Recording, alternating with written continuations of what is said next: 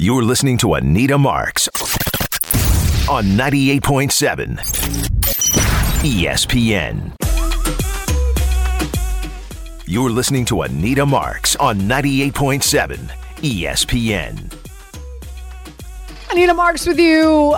Hour three, really hour four, if you uh, listened to our On the Tee golf show earlier this morning. It is Sunday Fun Day on 98.7 ESPN, presented by Grand Marnier. Grand Marnier makes cocktails uh, from ordinary to unforgettable, adding a layer of sophistication to some of the world's most well loved cocktails. And joining us is Steve Verderosa, former Giant scout for 33 years. And he's got a fantastic book out, So You Want to Be an NFL scout. Stories of the draft, players, and over 30 years of traveling on the road. It's a phenomenal book. Uh, highly recommend it, especially if you want to get a jump start on your Christmas gifts. Listen, uh, Halloween's going to be here before we know it, and then of course uh, we know the holidays are going to be here before we know it, and so it's always good to get a jump start. Steve, how you doing? I'm doing great. Hey, thanks for the promo. I really appreciate it. yeah, yeah. So, uh, so this book it's it's pretty awesome.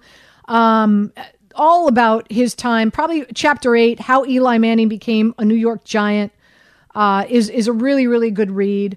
Uh, I think your life on the road is an interesting read as well for folks out there, really football enthusiasts who really want to know what it's like to be a scout in the NFL and all that you sacrifice and all that you have to do, being away from your family as long as you are. Uh, also, chapter 16, relationships, I found interesting. So it, it really is a, an interesting read, uh, especially folks out there who want who, who really want a, a peek behind the curtain of what it really takes uh, to help a team have as much success as Steve Verderosa helped the Giants in his 33 years. So, Steve, we welcome you in. First things first, um, I know it's been a minute since we've had you on.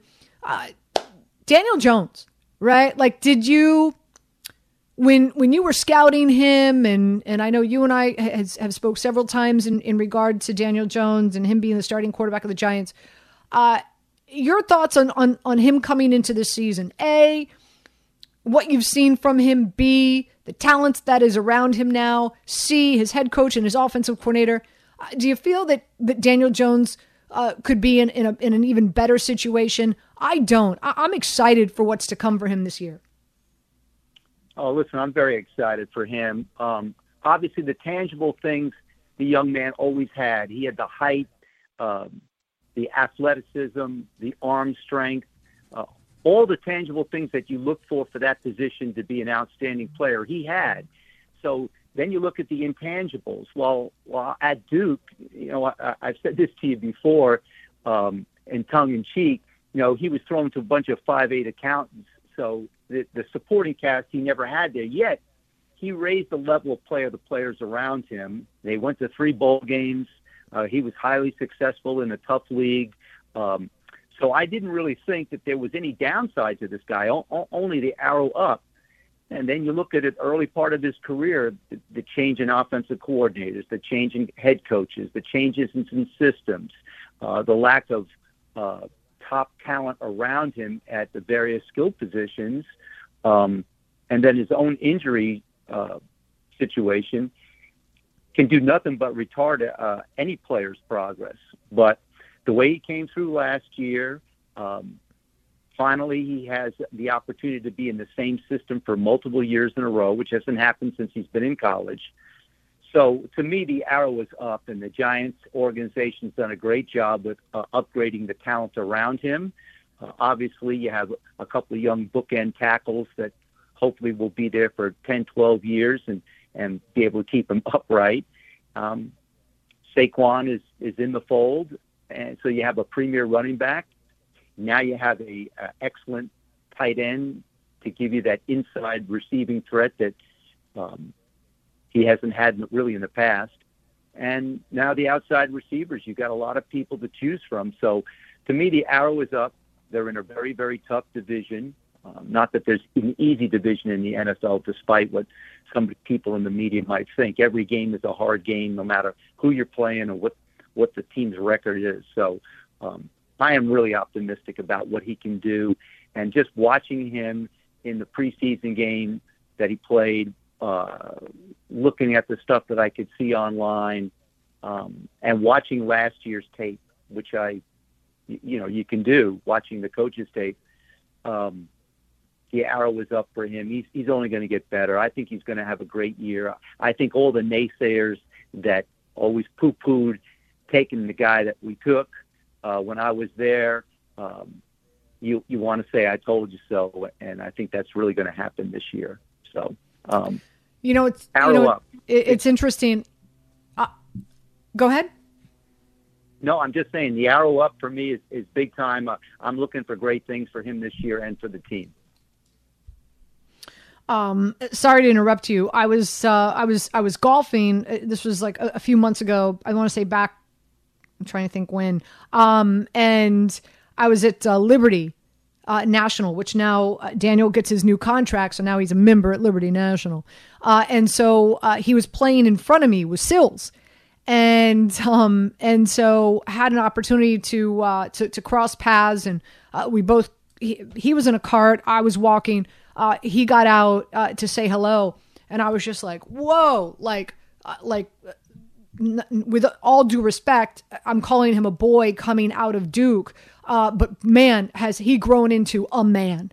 Right? Like, mm-hmm. like he really has now. He really. I mean, Steve. I know it's been a minute since you've seen him. He really now has developed into uh, like like really a specimen. And I was just like, he got out of his golf cart, and I took a step back, and I was like, Daniel, like, whoa, like I hadn't seen him in a minute, right? Because I, am not over there at the Giants facility. I don't, obviously, as you know, I don't work for the broadcast team anymore. So, um, so I was taken back. Uh, I'm so just his stature alone, very impressive. Love the addition of Darren Waller. Really excited about this offense and and him. I, if you can't talk about the importance, Steve, of what it's like for you, you talked about all the coaching changes and everything that he's had to deal with, learning new systems but the advantage of coming into a season back to back, knowing the system and what that does for you mentally as a quarterback.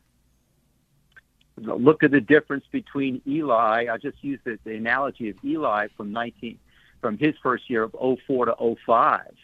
Um, in the first couple of times he got on the field, it was it was a train wreck, and then the second year, um, you know, we won 11 games and went to the playoffs. So um, big difference. I think for him, just the comfort level of, of and and a lot of the the concepts from one offense to the other in the NFL are very very similar. But it could be the, the nomenclature or the verbiage that you have to learn, and then be able to, um, you know, uh, regurgitate it out to your players, and and, and there's no lag time in your between the, the message from your brain to your mouth um, all players that have to go through that, it takes a while. So for him, uh, I think he's got to really be way ahead of the curve for where he was this time last year, which can only help. Uh, talk, talk about Darren Waller for me. I, I'm so excited for this pick, and, and I know you don't you don't play fantasy football. I do. Uh, I am reaching for Darren Waller in my fantasy football drafts. I want this guy on my roster. Um, I know there's a huge risk reward there because uh, lack of being able to stay healthy in Las Vegas. Uh, but on top of that, you know, you know this medical staff with the Giants better than most. Your thoughts on Darren Waller, the addition to him, how he's going to help uh, Daniel Jones, and what your expectations are for him this season in Brian Daboll's system. Listen, you know this this young man to me, the the the whatever they get out of him would be a plus because he, he's a human success story. Because this young man, when he was at Georgia Tech, uh, was misused in the offense that the Georgia Tech uh, employed at the time, and he was a train wreck off the field. So the the maturity of him, both physically and mentally, to get a life together, to to accomplish what he's accomplished. I, I mean, you you give people like him gigantic kudos, and you're happy for them for the success the success that they are now enjoying. Um, and like I said, the success off the field, not just the success on the field. So for me, um, watching him play a little bit that you saw at the Raiders a couple of years ago when he was outstanding, you said, "Who is this guy?" Because he was strictly a wide receiver, uh, an underused wide receiver in a triple option offense at Georgia Tech.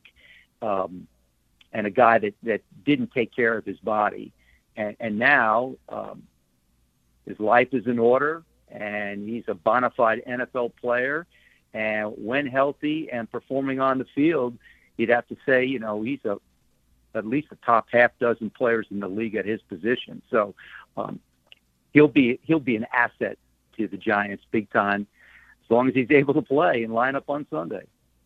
Absolutely, absolutely. Um, some news this week: Isaiah Simmons traded from the Arizona Cardinals to the Giants for just a seventh round pick. As we know, this guy went first round to the Cardinals, hefty expectations. I just don't feel they used him properly. Uh, he did start last night against the Jets. Um, interesting to see how Wink Martindale is going to utilize him in his in this system. Is this is this an absolute steal for the Giants to only have to give up a seventh round pick? What are your thoughts on on Simmons in this this defensive system? Well, when you're looking at the Giants, who who are the pass rushers? You know, Ojulari's been hurt, and you hope that he can stay on the field. And and Kayvon Thibodeaux is going into his second year, and you know he he can be a legitimate uh, threat as a pass rusher in the National Football League. Well, who else do they have? The big guys in the interior. You know, you you, you want to have some pass rush from your D tackles, but those aren't the guys that you're counting on to get to the quarterback. So they definitely needed another guy. So um, he's in the last year of his contract. He's a first round pick. So if it doesn't work out, you've given up a seventh round pick to take a flyer on a guy who has a ton of natural ability. Um, as far as him being misused, uh, when he was at Clemson, he was definitely the Swiss Army knife that could do everything. He rushed the passer from the wide nine technique. Uh, he was an off the ball linebacker. Uh, he played over 150 snaps in over almost 800 defensive snaps as a slot corner playing man-to-man defense against wide receivers in the ACC. Now, is that what you really want him to do? No, but it just was a testimony to his athleticism at almost six foot four and 230 pounds. Those are rare guys that can do that. To me, you want this guy being off the ball, using him in multiple spots, uh, and and being that that uh, rush guy that you could use from inside, outside, scheme them. Um, you know, if you got to double those big guys inside or double the edge guys, somebody's got to come free. So uh, he could be the wild card that they're looking for. Um, I'm really excited that they made the trade because I loved him when he was coming out. Um, I've said this to other coaches at the time. You know, this is a tight end league, and you look at guys around the league at that position that just torch people. Um, uh, Kelce in, in Kansas City, when you're playing against a five foot nine corner, you know there's a physical mismatch there. You take a guy like Isaiah Simmons now and walk him out. Is he going to play man to man against a guy like that, or is he going to come off the edge and rush? There's a lot of things you can do with him. Um, find out what he does best, and I'm sure these coaches will do that, and then use him to his strengths. Uh, playing him as a as a single high safety in in Arizona to me was was a waste of time. Um, and obviously, they felt if that's where he was playing in, in the preseason, they weren't getting enough out of him, so they made a move. So hopefully, it's a big positive for the Giants. Uh, like I said, uh, I was very high on him coming out because he has rare athletic ability that uh, you just can't you, you, you can't find that stuff. So a guy Steve, that big, that fat, that athletic. Yeah, it's it, really, really unbelievable. Steve Verderosa uh, joining us here on 98.7 ESPN, Giant Scout for 33 years. Uh, before I let you go, um, obviously, we know what time it is offensively for the Giants. Really excited to see what, what Daniel's going to be able to do uh, with these pass catchers this season. Defense is going to be solid. Uh, last part of a team that doesn't get a lot of discussion special teams. Um, you know, so your thoughts on special teams for the Giants?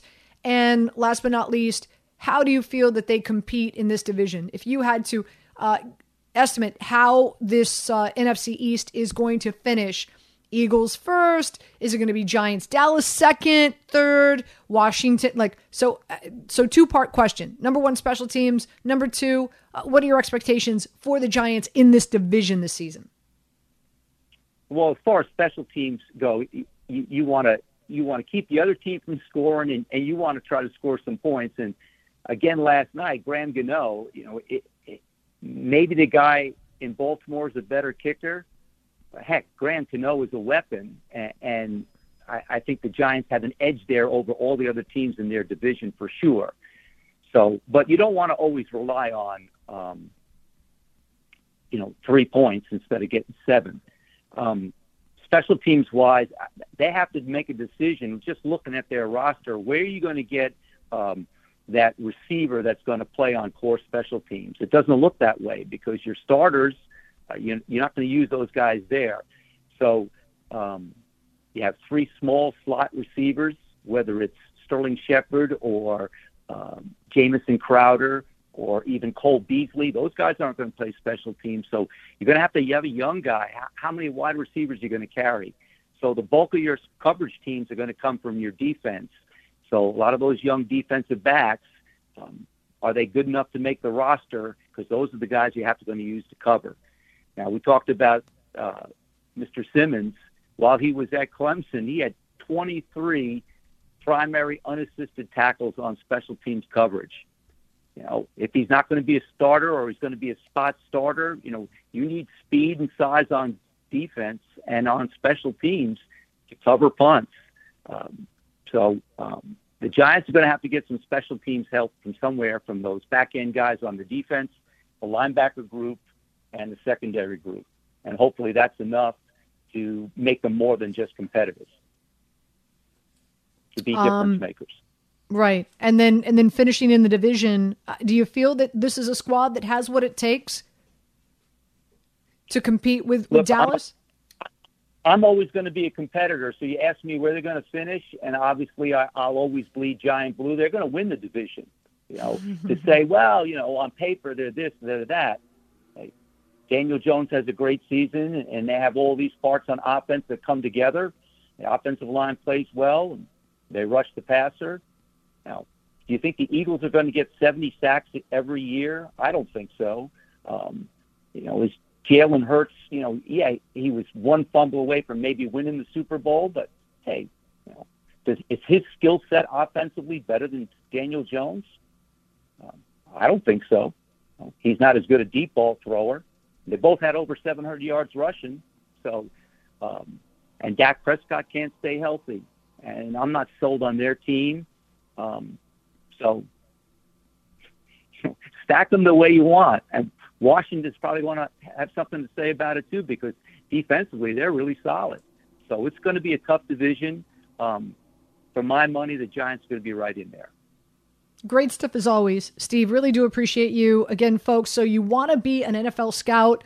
Book out by Steve Verderosa. Again, get a jump start on your Christmas shopping. That's for sure. Steve, thank you so much. Oh, my pleasure. By the way, how did you hit him when you were playing behind Daniel Jones? How'd, how'd that golf round go? Yeah, so my golf game has gone into the toilet because uh, I'm playing so much pickleball these days. So I don't want to talk about it. Uh, don't tell us about the pain. Just show us the baby. Listen to you. Steve Verderosa joining us here on 98.7 ESPN. We'll come back. We'll take your calls. 800 919 3776. Anita Marks with you on this Sunday Funday here on 98.7 ESPN.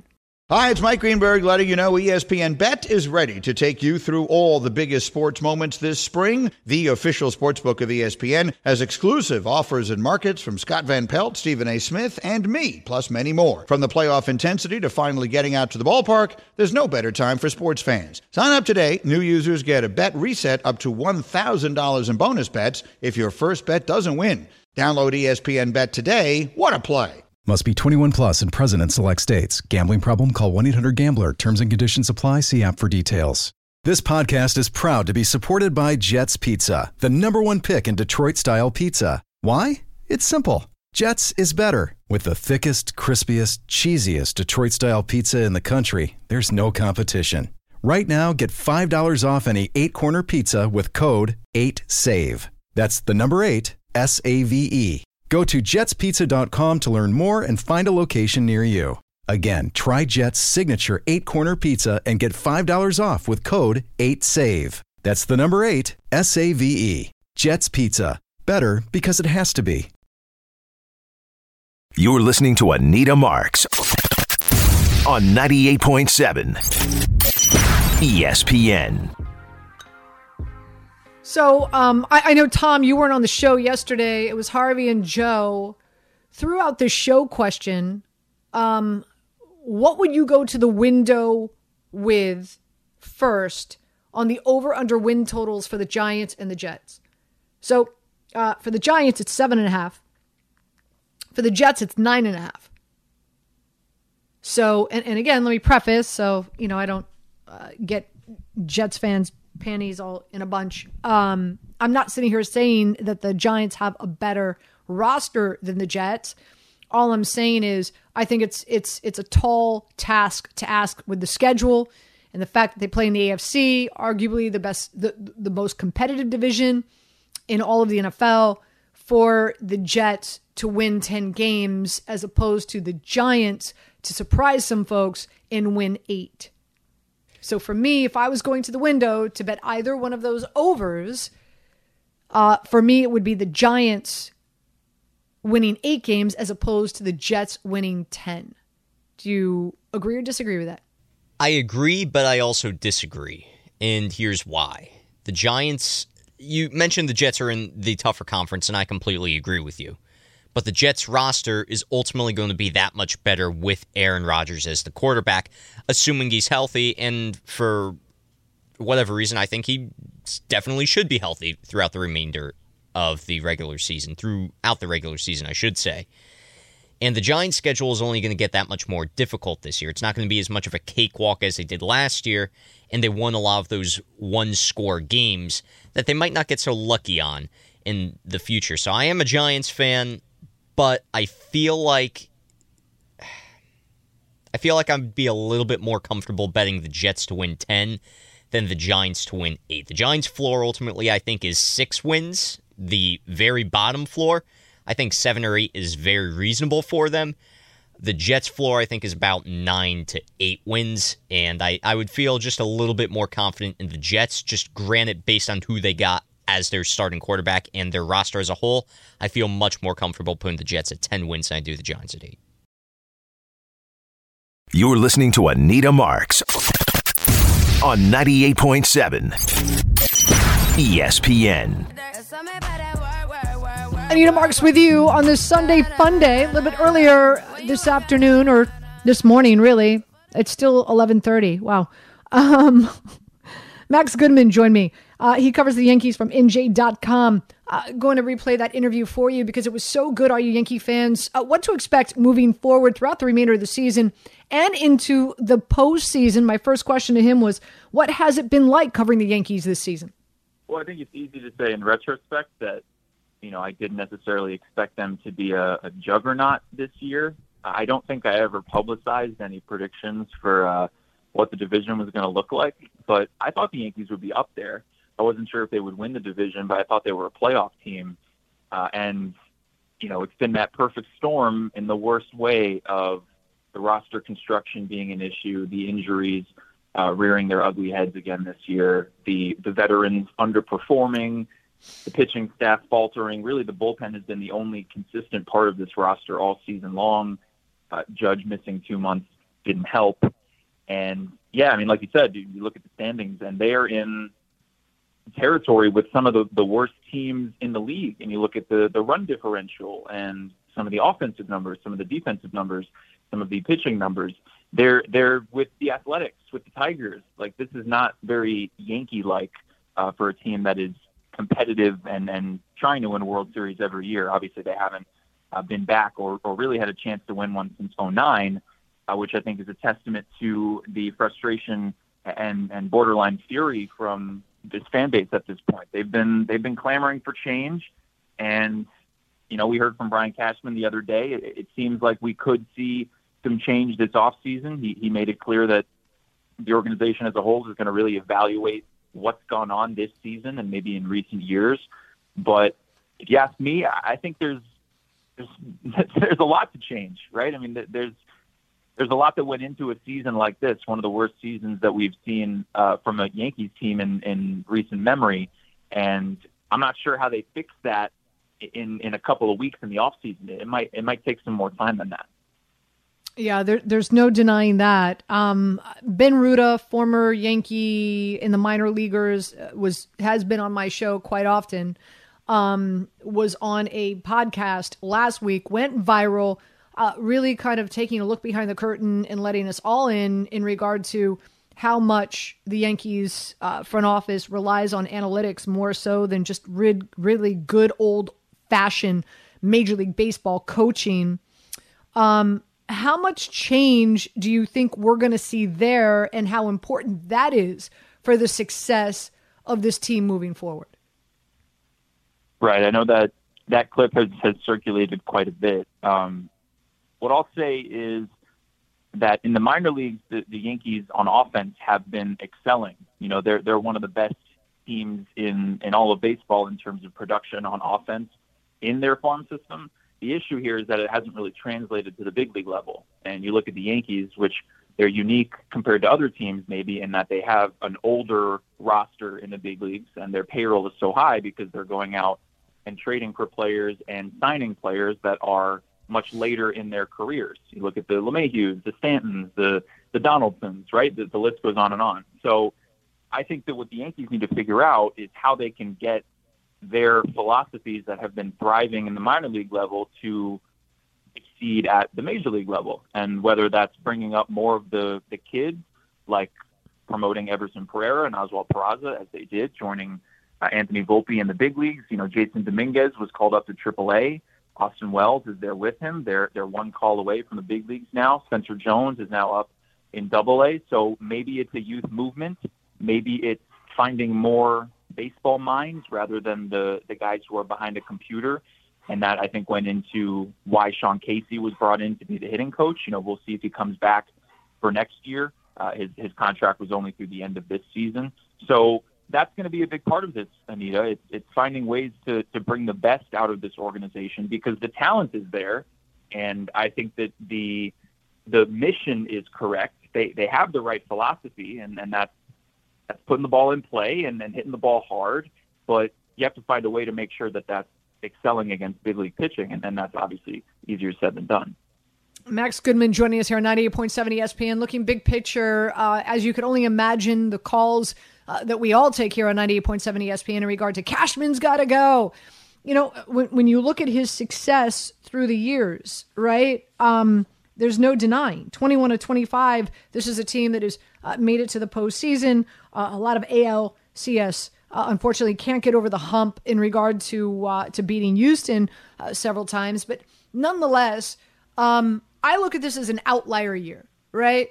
Like whenever anybody calls into the show and says, "Hey, that person's got to go," okay, give me somebody better that you're going to go out and, and hire. That's first and foremost. Uh, do you agree with that? And also, talk about the relationship between Hal and Cashman. Apparently, their families are very close. He just signed a four New Year four year extension this past winter. I personally don't see Cashman going. Apparently, in September, there's going to be like a Cashman's got to go rally that's going to happen with Yankee fans. Your thoughts on, on how you see this all playing out? Right, I heard about that. I saw that on Twitter. Um, I'm very interested to see how that the the rally or the the day at Yankee Stadium turns out because you know other teams have done that with you know the A's and their fan base trying to get the the owner there to to sell the team. So that should be interesting to follow. Um, I agree with you. I think that you have to look at at Cashman's track record, and I know that that's uh, frustrating for a fan base that hasn't gotten that World Series, and certainly this year is is an abomination. Um, but you know, let's let's take what Cashman was telling us at his uh, impromptu presser which is almost a week ago at this point. I mean, the language that he was using was really, I think, resonating with the fan base. You know, really admitting that this season was a disaster, that the entire organization feels embarrassed, and they think that what happened was horrific. You know, it's not like he was making excuses. He was using some of the strongest language that I've heard from someone affiliated with the organization since I covered the team uh, starting back in 2020.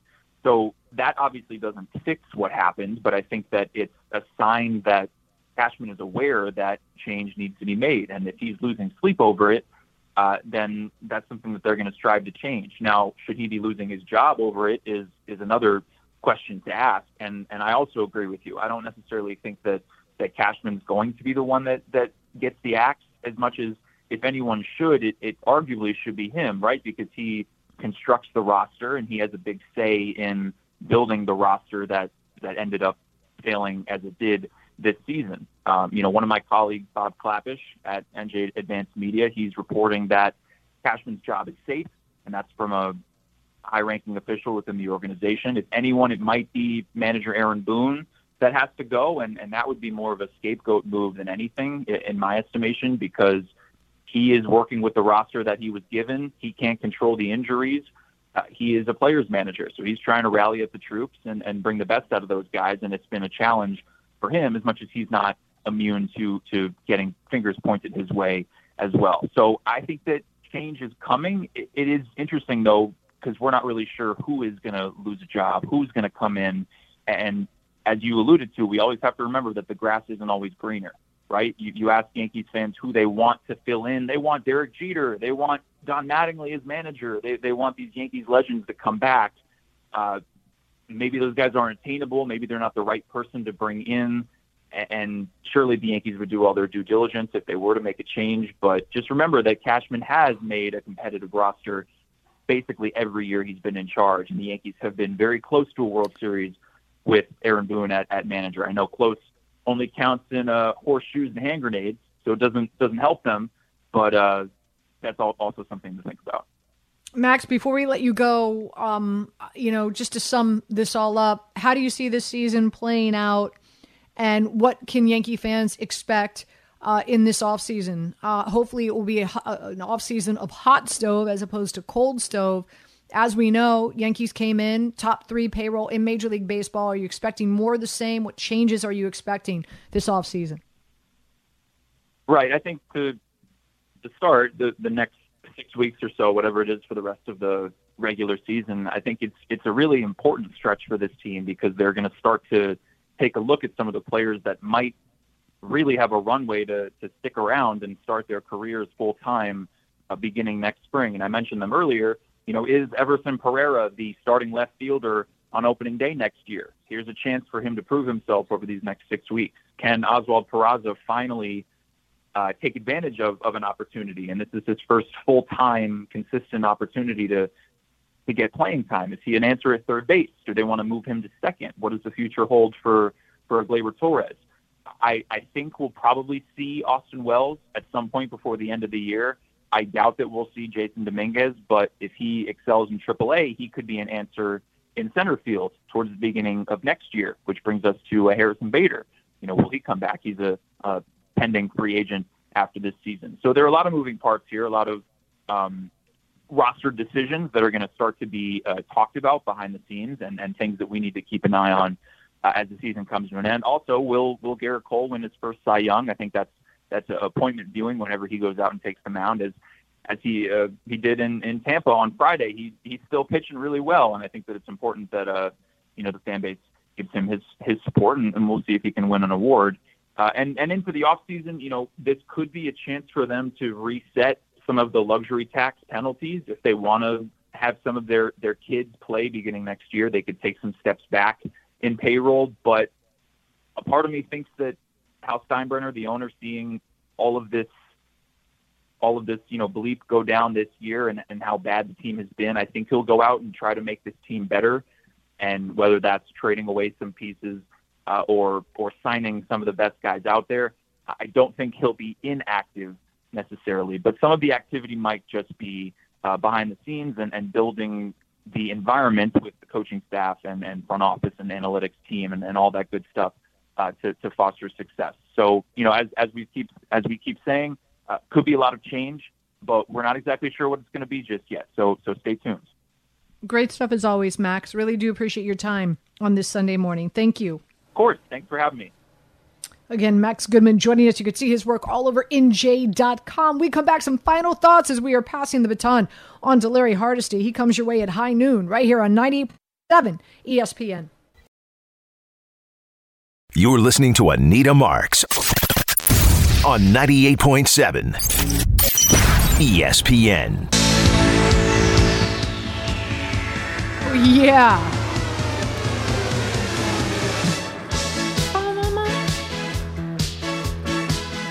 Gloria, Gloria, I think I got your number. Do you know the words of this song, Thomas? Gloria. I know that word, Gloria. The run now.